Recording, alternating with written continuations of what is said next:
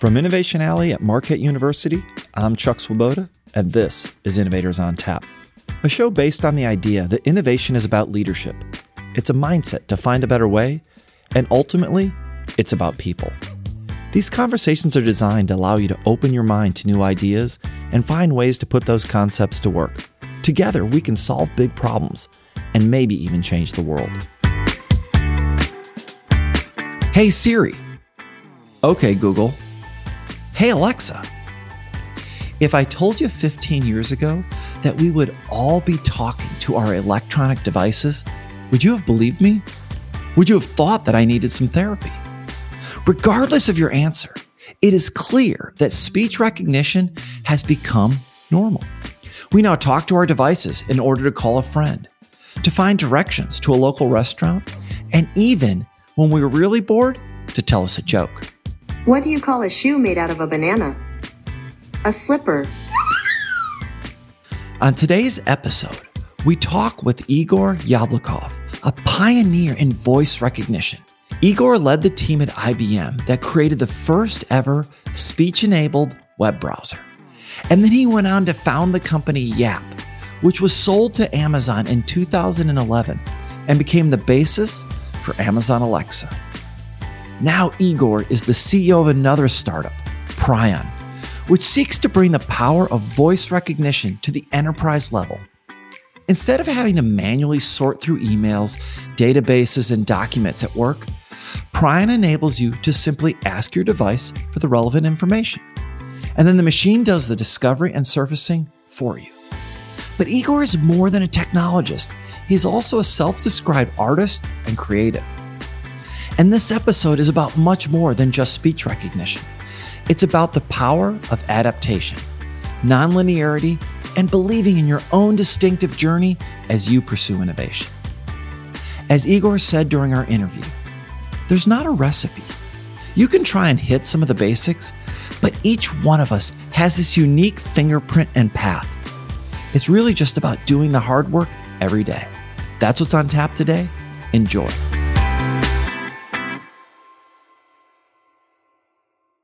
Igor, welcome and thank you for joining me today on Innovators on Tap. Uh, great being uh, here with you, Chuck.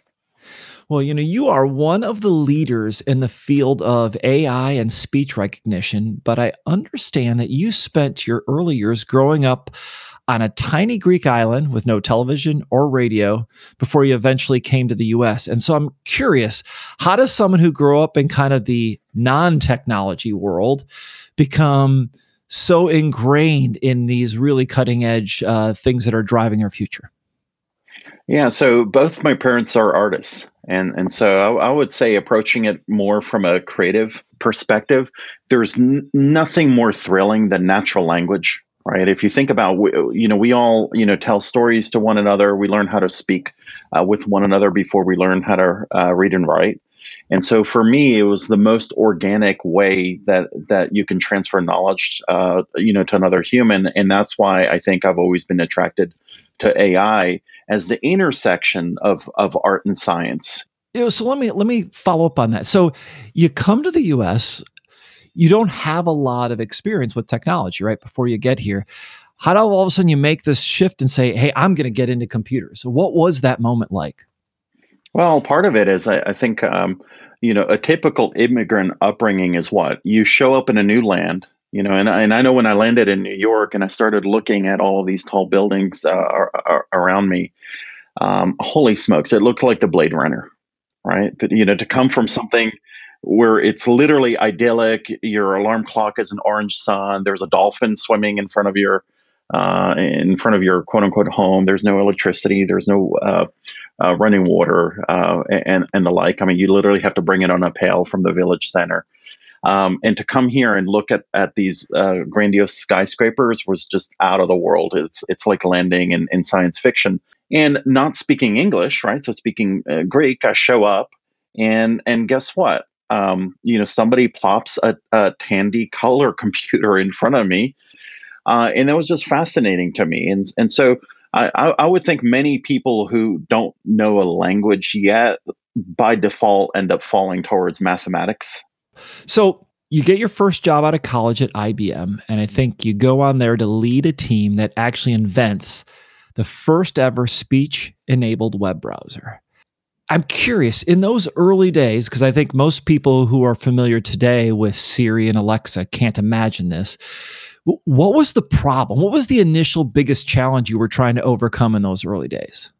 You, you have to think of IBM at that time in pervasive computing uh, group. It was the island of misfit toys all the advanced stuff was there. The AI stuff before was AI. The cloud stuff before it was a, it was a big deal. All the mobile stuff, RFIDs, right? Speech recognition, machine translation, all of them were kind of fenced in as this as this thing that was going to be exploding and creating the you know the 21st century world.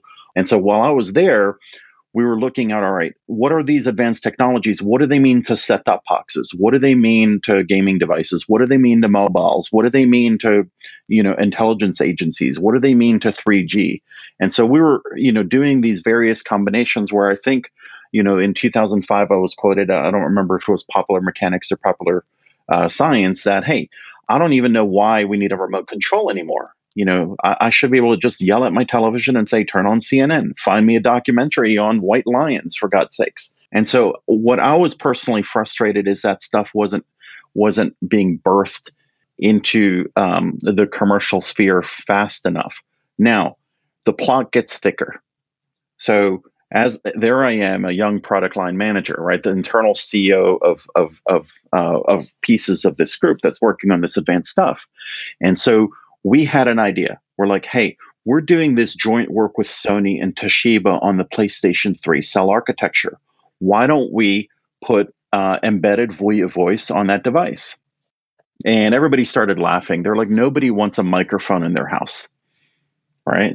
So they nixed that one year. And then the following year, we're like, holy smokes, we can take this this recognizer, but let's put it and host it right? We didn't know to call it cloud, right? Let's make cloud-based speech recognition in order to allow the games developers to have more CPU budget for their things. Everybody started laughing again. They're like, nobody's going to allow uh, their consumers' voices to be far away, right? Stored some somewhere else. And then by the third year, um, you know, we went to them and said, "Holy smokes!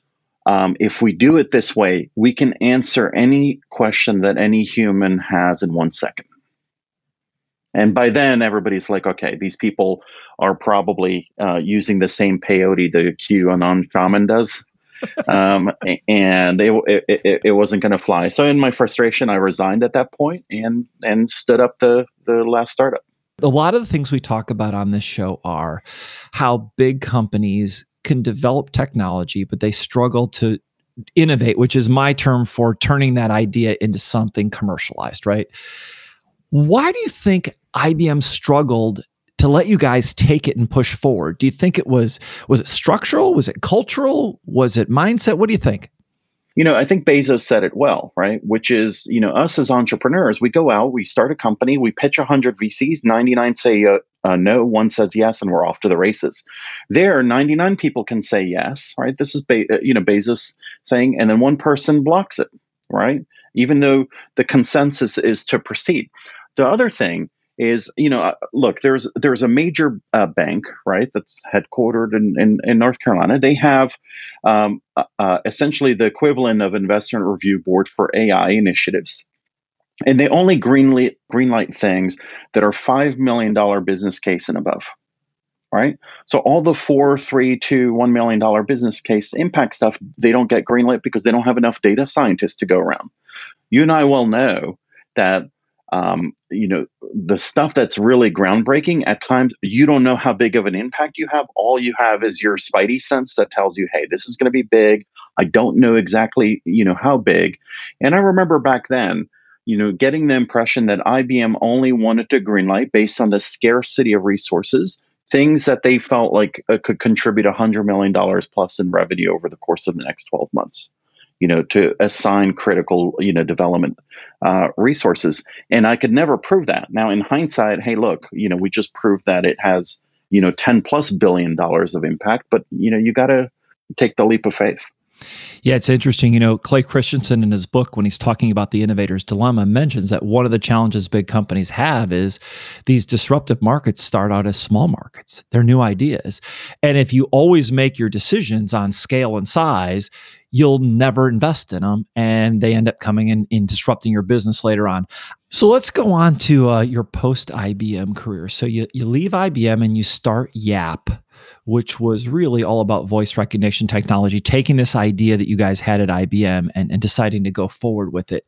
And uh, you develop it and then you sell it to Amazon, I think, in 2011, and it, it really becomes the basis for Alexa. Do I have that right? Yeah. So I'm curious, right? So you have this idea when you spin out, you develop it, and you sell it to Amazon. Today, when you look at Alexa or you interface with it, is it what you envisioned? And if not, how's it different? The way um, it's similar from the standpoint of it being a portal, right, that can answer you know these the long tail questions that people have in one second. It's different from the standpoint that we didn't envision it as a separate piece of hardware. That that we thought it would be centered on a, on a mobile experience or on a desktop or tablet or set top box. So um, I know when uh, you know my former R and D time was assigned actually uh, at least a couple different projects. One was the Fire phone and they were super excited about the Fire Phone, thinking that it would overrun the iPhone. And they were uh, infinitely depressed when they were assigned the Amazon Echo because they thought that coffee can looking thing would flop. And the complete opposite thing happened. You know, everybody ended up loving the the coffee can because it sat there. It was non-intrusive. It didn't have cameras. There was an immediacy to it because it you could immediately just start talking to it the number one use case was music, right, which is something that they stumbled uh, into as well, and it just ended up taking off, especially when they were able to get the you know cost of goods sold down and and start you know you know sh- you know shipping them by the bushels. What's the one non-obvious learning about entrepreneurship and starting a company that you took away from your experience at Yap? Well, uh, what's hilarious is um, you know when we got started, we wrote a hundred-page business plan in hindsight, the 50 pages that I would have bet my life w- would have uh, were going to happen, none of that came true. None of that came true. The rational stuff. The 50 pages that looked like I was partaking of peyote all came true. You know, that I thought I was just adding in there as filler, right, to make it look substantial. And and uh, our first investor and our first board member was a former senior executive at Amazon. He looked down at the 100 pages and he said, you know, we greenlight billion dollar projects you know, in, in one fifth of this this document.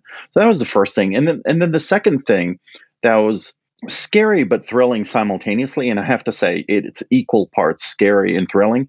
Is when I looked backwards, I was looking for the critical path to be like a more efficient entrepreneur. I couldn't find it.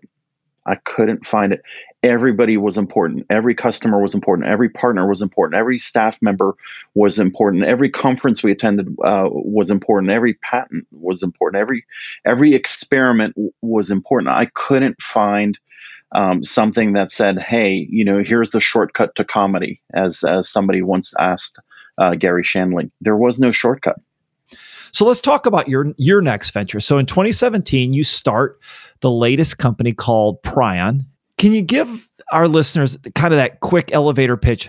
What does Pryon do, and how does it differentiate itself in the market from other people trying to do similar things?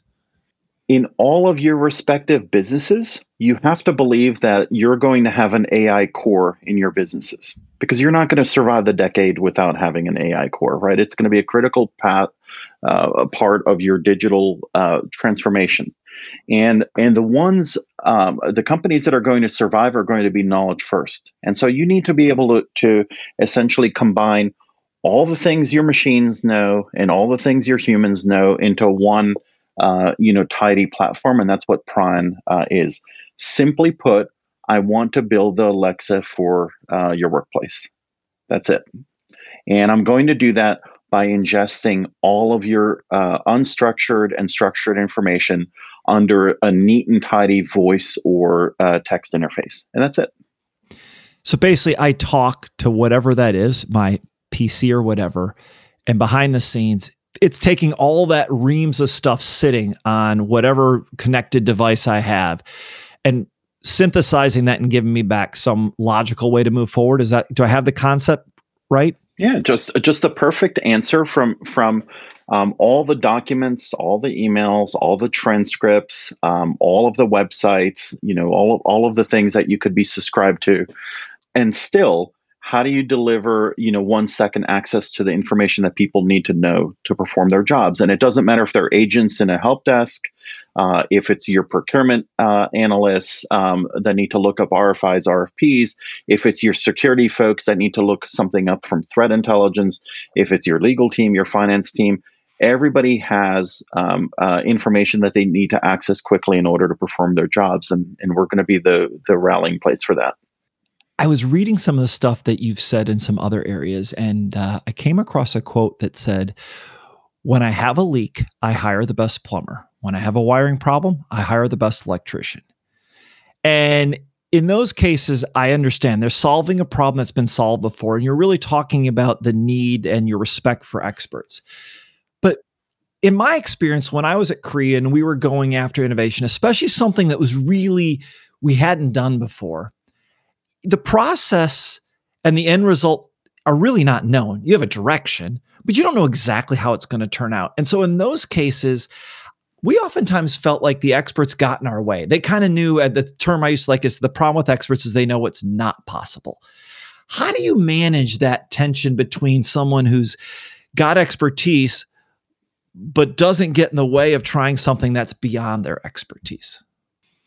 So you're you have to deal with the contradiction right? The the you need experts in order to build credibility you know especially if you're working with uh, within enterprise markets.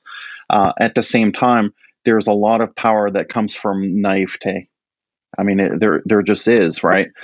Um, I, I, remember um, you know the fellow who became our cto in this company would uh, you know took a reference call once from avaya and said I'm not sure how Igor solved it. I don't I don't believe that the problem could have been solved.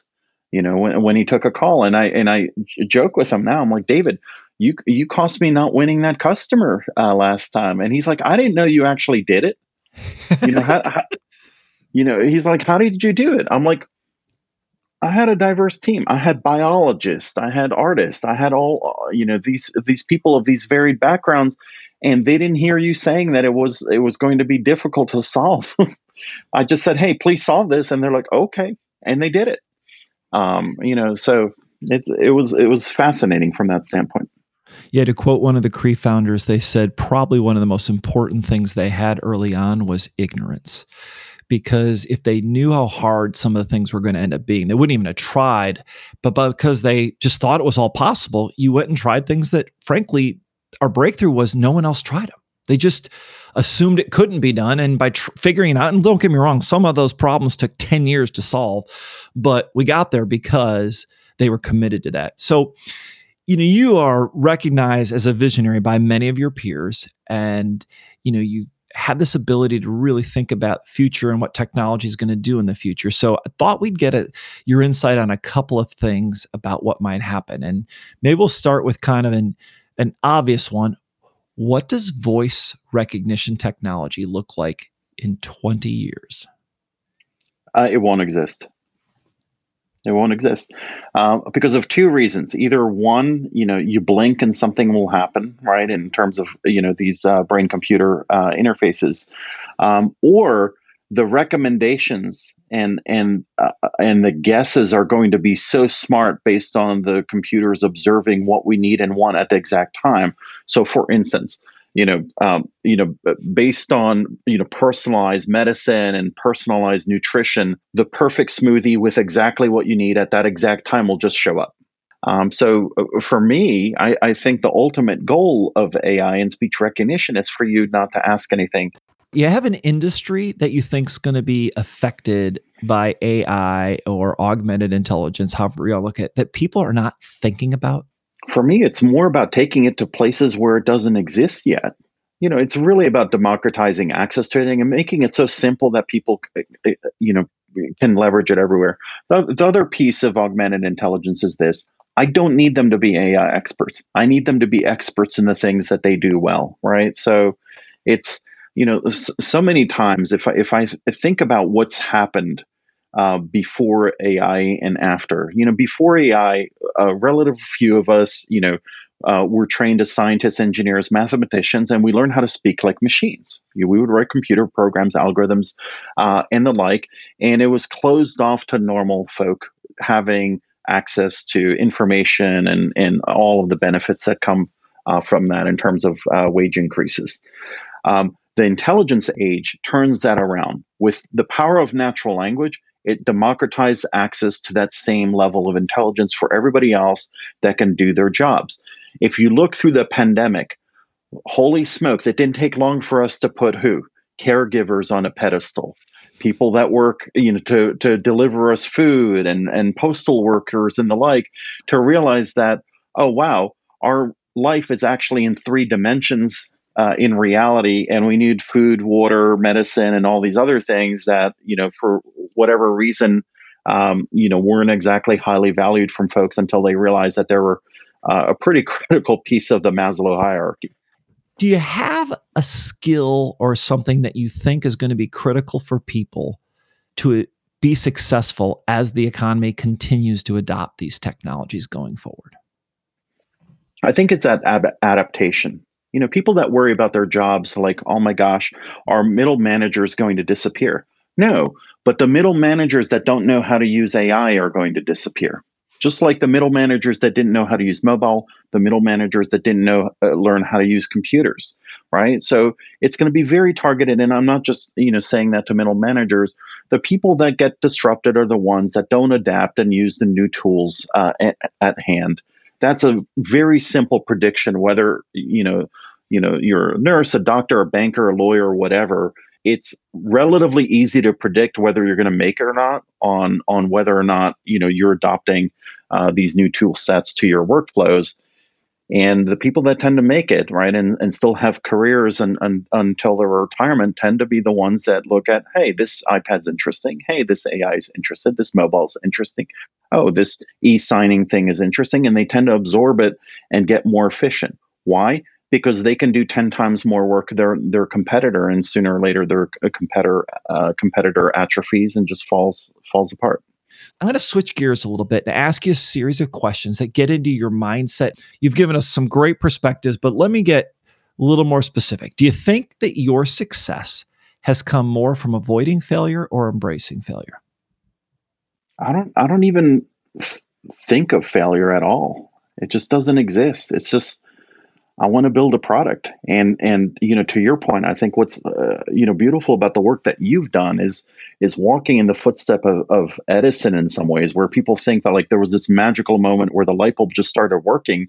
It's like no, there was the whole optimization step of it works for a day now it works for two days then it works for three days then it works for four days then a week and two weeks because they had to have a whole process for continually replacing these things as they burned out right Everybody thinks that something just magically uh, starts working and it doesn't. So people have to be passionate about what they do and then tend to it like bonsai trees uh, that Mr. Miyagi would prune, right? Those are the people that end up making it. You have your your tree; it's infinite, it's always growing, and you're there and you're at peace, tweaking it and making the best AI, the best light bulb, the best you know uh, medicine, so on and so forth those are the people that end up uh, making it. When they when they find peace always you know working their art. So what do you think is more important to the success of your team? Embracing a culture of brutal honesty even if it makes people uncomfortable or creating an environment of psychological safety where you actually adjust the conversations to you know frankly focus on comfort and avoid confrontation I think it's a combination of both. I mean, you know, there there's certain things um, that if because you have such a varied team, right? Uh, you know, if you have children and you and it's going to be difficult for you to make the mortgage that month, do you really tell the children that or not? Or do you let them continue working on their homework, you know, in, in order to achieve the grades? And and here's my evidence of that. Elon Musk didn't tell, uh, you know, um, you know, in hindsight, said, "Oops, we were 30 days from going out of business if we didn't ship the Model 3." Now he happens to be a type of personality where I can see that he's more brutally honest and he's quick to replace people uh, and what have you. I try not to agitate people uh, too much. I think you kind of have to find the places where you need, uh, you know, brutal transparency. Hey, we need to do this by X date, and this is what it means if we don't hit this target.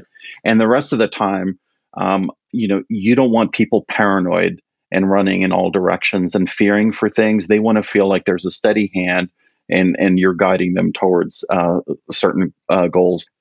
So, next question: If you were going to describe how you approach a problem, would you say you are more likely to be someone who thinks outside the box, builds a better box, or sets the box on fire? That's a that's an interesting one. I, I don't I don't see a box. I think it's it's an intuitive feel like you're making something that doesn't exist right? Because look, if there's a great engineer, a great scientist out there, a great business person working on something, I, am not going to recreate the wheel. You know, they, they're they're an expert. They have a great team. They have funding uh, behind it as well. You know, I, I wish them well, and and and I'm looking for them to invent that thing because it's going to be valuable to the community. Personally, if I work on it, it's because I feel like our team can build the best version of that thing that we're we're building. And right now, you know, we have top accuracy relative to Amazon, Google, blah blah blah, right right up and down the line, and that makes me feel like we've earned our place, you know, in in the ecosystem. And and he, and here's what I even tell some you know rather large customer prospects. I'm like, if I didn't know that we were in first place, I wouldn't be able to look you in the eyeball, and you shouldn't be talking to me. And I'd be the first one to tell you you shouldn't be talking uh, to me. I'm not going to show up and and try to you know shill you you know a second place or third place uh, solution because it's it's stupid for me to do that. I, I can't. You know, I, I'm not a salesperson that way. I'm going to show up because this is the best engineering solution to this uh, problem that money can buy. And that's why when entrepreneurs approach and say, "Hey, you know, um, I want to start this company. I want to do this. I want to do that. What do you think?" I'm like, "It doesn't matter what I think you know, or you know, are you going to take that leap forward where you know that you're this person to deliver that and and and if 99 investors tell you no that you would keep going because it may take you 99 no's until you get a yes. Everybody forgets Bezos and Benioff and the rest of these big cats in the industry, the Google folks. You know, they, they got lots of doors slammed in their face, but they kept going, right? That's why, because they knew from the inside out that they had something. Yeah, and I think uh, you know, I think there's also something to the when the door gets slammed in your face and you have to make a choice to keep going. I think you're building up if resilience is the right word or that that's actually something you acquire and that if you never face that um, there's going to be moments later where uh, it, it, it, could come back to hurt you. I think that it's actually an important part of the process is to go through that struggle because you gain some muscle memory that's critical in those times when, okay, now I really need this to keep going. So if you're evaluating talent for your current team, what are the one or two must have characteristics that you're looking for? Um, look, the, the number one thing is do they love what they do? I mean, it, I know it's simple and it sounds so cliche and stuff like that. You know, we're, we're not a group for mercenaries you know, hey, this is kind of neat, carpetbaggers, you know, there's a lot of money in tech and blah, blah, blah. And, you know, I want to join a startup to do X, Y, and Z.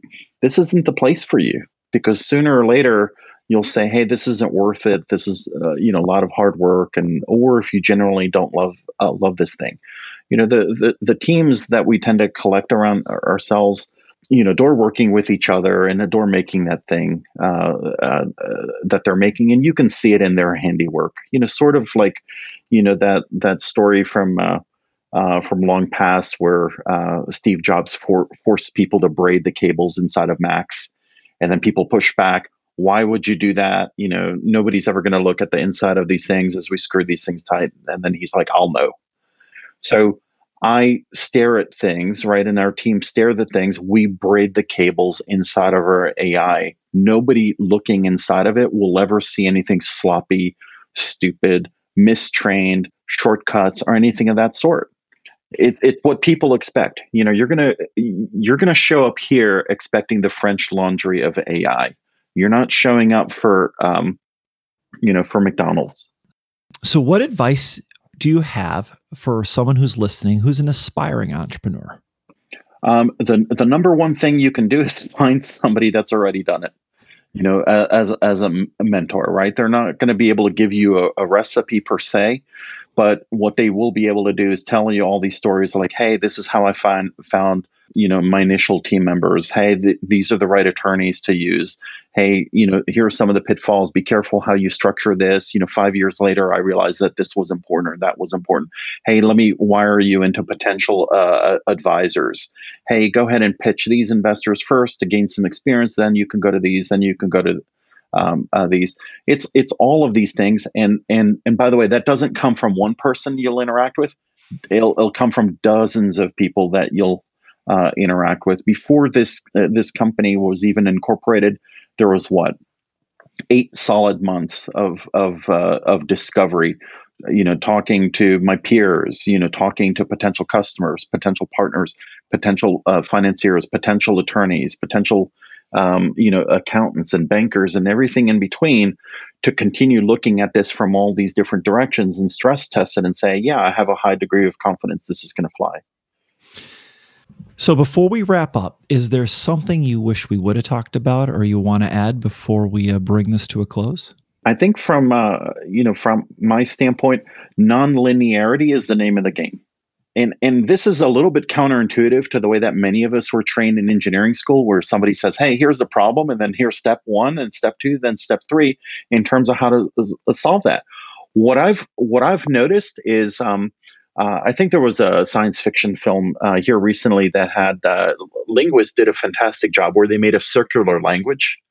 Uh, in many cases, that was essentially a feedback loop because of the way that the organisms were would uh, communicate. I think it was called arrival, and that's a better way to think about what you're going to experience. Is not nonlinearity, the fact that you know you're going to learn something from this customer from this investor from this staff member from this other person from this media person something that you've read some piece of artwork that you've uh, experienced and you just keep do- going day by day and then these two things end up clustering together and then you can take that and move it in there and now you know how to solve this but unfortunately you know how to solve something that's actually step three. You still have to solve st- uh, step one and step two and it's and it's constantly putting these pieces together like almost like uh, uh, i'm gesturing here like minority report and then and then you have your mvp and then you just keep keep uh, uh, adding to it.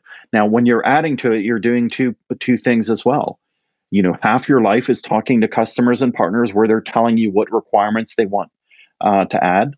And then the other half, I'm sorry, you're still at the center of this creative process. You're going to have to dream up things that nobody asked for that you know are going to be disruptive and, and, and, and things of that sort because nobody asked for an iPod. Nobody asked for Tesla nobody asked for Amazon to show up, right? These these are people that dreamt these things that uh, where you didn't know that you needed that uh, that service, and yet they combine these things uh, uh, together in order to deliver to you. So just trust that. You know, everybody thinks that there's a recipe. Do the stuff that that's predictable. At the same time, you're just going to have to fill in the blanks in the same way that in Jurassic Park there would have been no dinosaurs unless they injected frog DNA. that is a great analogy. Um, and I also noticed that we clearly uh, we grew up at the same time and watched all the same movies. I'm just laughing because every one of those, I can picture every scene you've talked about. And uh, hopefully, for those who might be a little bit younger, if you haven't watched most of those movies, those are all worth watching. So, um, Igor, I want to thank you. This has been incredible. I really appreciate your insight and perspective. Uh, I, you know, you've shared some just some great wisdom that hopefully will encourage others to go generate some wisdom of their own. So, thanks again for being on the show. Thanks for having me, Chuck.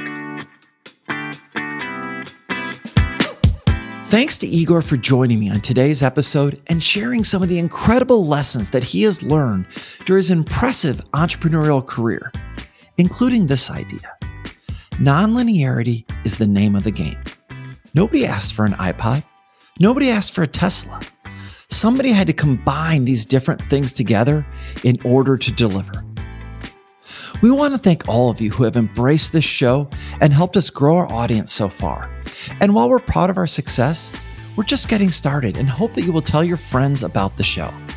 We would also really appreciate it if you would take a minute to rate and review us on Apple Podcasts or wherever you listen.